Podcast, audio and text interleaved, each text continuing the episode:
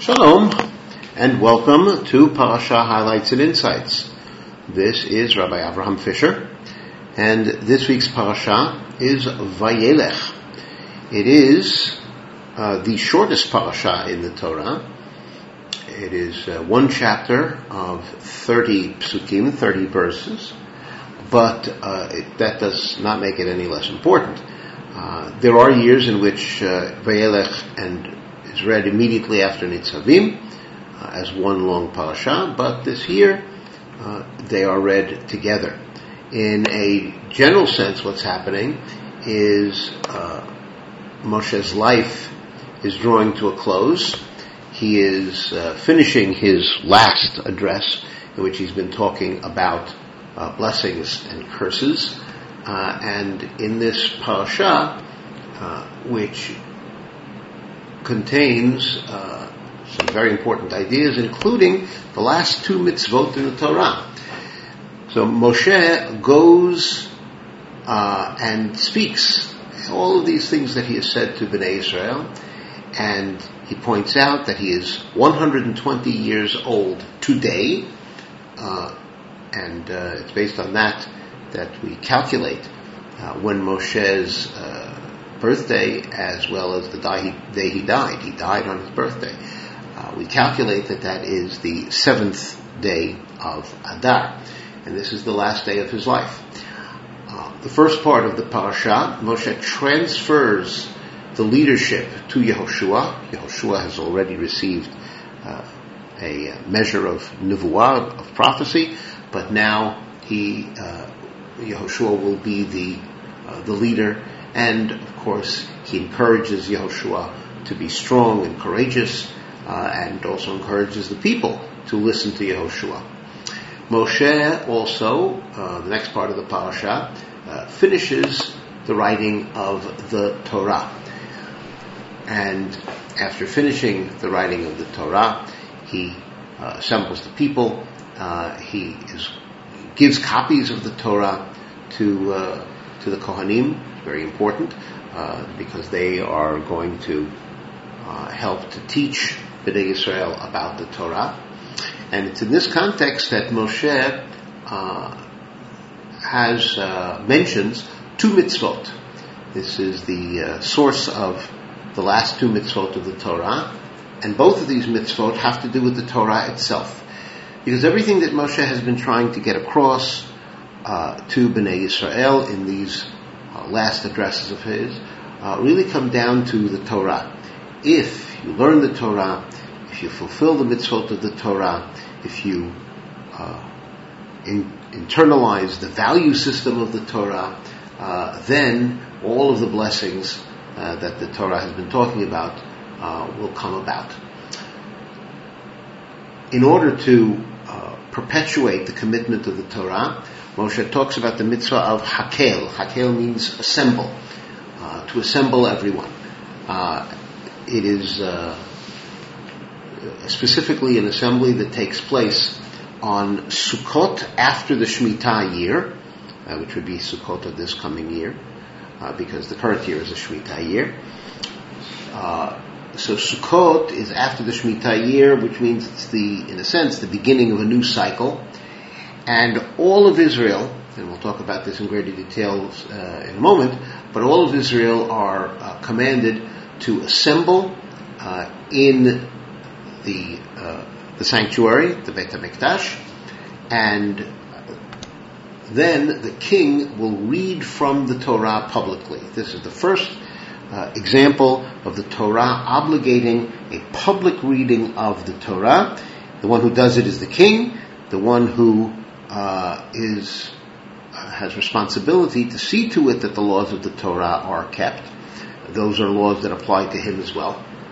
And he reads from the Torah. He reads uh, from sections of, uh, of the book of Devarim, and this is the mitzvah of uh, Hakel. It obviously doesn't apply now. We don't have a king. We don't have a Beit Hamikdash, but the uh, spirit of the idea of reading publicly from the Torah is carried over into a number of rabbinic Uh, enactments, uh, reading the Torah every Shabbat, uh, reading the Torah or reading from the Torah uh, on all of the uh, special occasions. Um, all of these are, in a sense, an outgrowth of the this mitzvah here. And also remember that the last day of Sukkot is celebrated as uh, among other things, Simchat Torah, the time that we rejoice with the Torah. So it's picking up on the idea of, Hakel and bringing it into uh, a more uh, contemporary setting. Uh, that's why on Simchat Torah we conclude the reading of the Torah and start all over again. But once again, the, the, the kernel of this idea comes from the mitzvah of Hakel. Uh, then Hashem says to uh, to call everybody together and uh, Hashem says once again that uh, in the future there will be all kinds of challenges uh, to Bnei Israel, and there will be uh, the, the, potential for Bnei Israel to violate the Torah and thereby incur the wrath of Hashem. And so, in addition to the brachot, the blessings and the klalot that we've heard about before, Here's another way of keeping Bnei Yisrael, as it were, on the straight and narrow, and that is the, uh, the song poem called Ha'azinu. Uh, Ha'azinu is the next uh, parasha, um, and it is a poem which we'll talk about in great de- greater detail on, uh, in preparation for that Shabbat. But among the things that Ha'azinu is going to do is it's going to remind the people of their uh, eternal connection with Hashem. And so the song Ha'azinu will remind Israel not to violate the Torah. Uh, there is a reference to the concept of uh, Hester Panim, the, the, the, concealing of the divine face when Hashem is displeased with Bnei Israel. Um, and uh, finally, uh, the final mitzvah, uh, which is to write down, to write the Torah. The way it is framed in the Torah is to write this song, this shirah. Uh, however, it's understood that the mitzvah is not just to write down this upcoming song, uh, Ha'azinu, but actually it's a mitzvah to write the Torah, and that's a mitzvah that devolves on everyone to uh, to write a mitzvah of the Torah. So, to write the entire Torah, uh, or to be involved in some sense in the writing of the Torah. And uh, this brings us to the last of the mitzvot of the Torah. Uh, and these last two mitzvot, as I said, Hakel and writing the Torah, uh, strengthen our ongoing connection with the Torah. Going back to Hakel, uh, Moshe commanded the people, saying, uh, telling them that it's at the end of seven years after Shemitah, Sukkot, when all of Israel uh, comes to appear before Hashem, uh, in that place that he will choose, namely uh, the, the, sanctuary, the Mikdash. Uh, so you are to read the Torah in the presence of all of Israel in their ears, and uh, the way that Moshe says it is Hakel et ha'am, assemble the people, gather the people, ha'anashim v'hanashim v'hataf, men and the women and the children, v'gerecha asher and the strangers that are in your gates, uh, so that they will hear and learn and uh, fear uh, Hashem uh, and uh, and keep these mitzvot. Rashi, based on the Gemara, comments on the ex- the expression uh, that the Torah says to assemble the people, and then it spells it out: ha'anashim v'hanashim v'hataf, the men and the women and the children. And the question is, what is the purpose of all of them uh, going. After all, usually the mitzvah of uh, Aliyah Regel, making the pilgrimage to uh, the Beit HaMikdash, uh, applies on Pesach, Shavuot, Sukkot, but only to men. Um, and uh, this is when they are making the pilgrimage anyway. Uh, but here is the mitzvah to read the Torah. Why does what does the Torah want to emphasize by saying the men and the women and the children?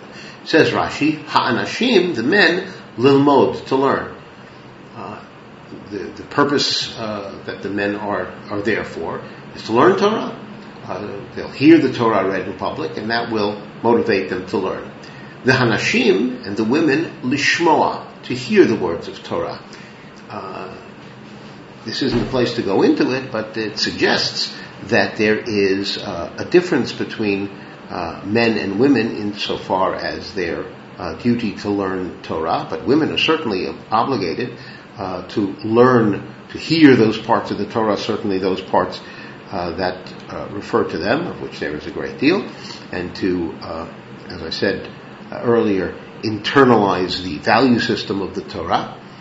And what are the children for? Uh, coming for? asks Rashi, Lamava. Why? why are the children coming? After all, what, they cannot learn, and if we're talking about little children, they they won't even pay much attention uh, to uh, what's going on here. So why did they come? Answers Rashi, latet sachar lemiviehem, uh, in order to give a reward to those who bring them.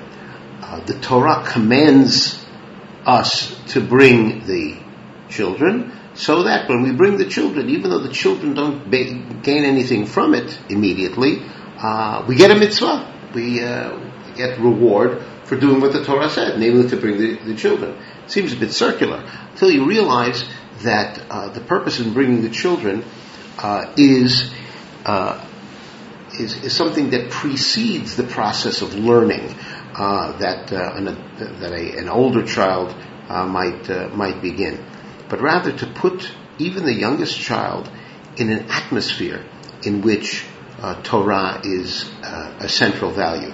Even just hearing without understanding uh, the words of the Torah that begins to put them into that uh, that atmosphere and that way, uh, which ultimately leads to, leads to a way of thinking in which uh, the words of Torah and the sound of Torah uh, is as natural as uh, as any other part of that growing child's life.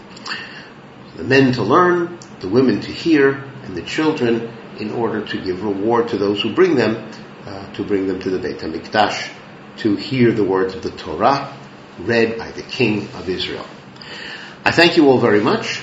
Uh, this has been Rabbi Abraham Fisher for Parasha Highlights and Insights saying Shalom.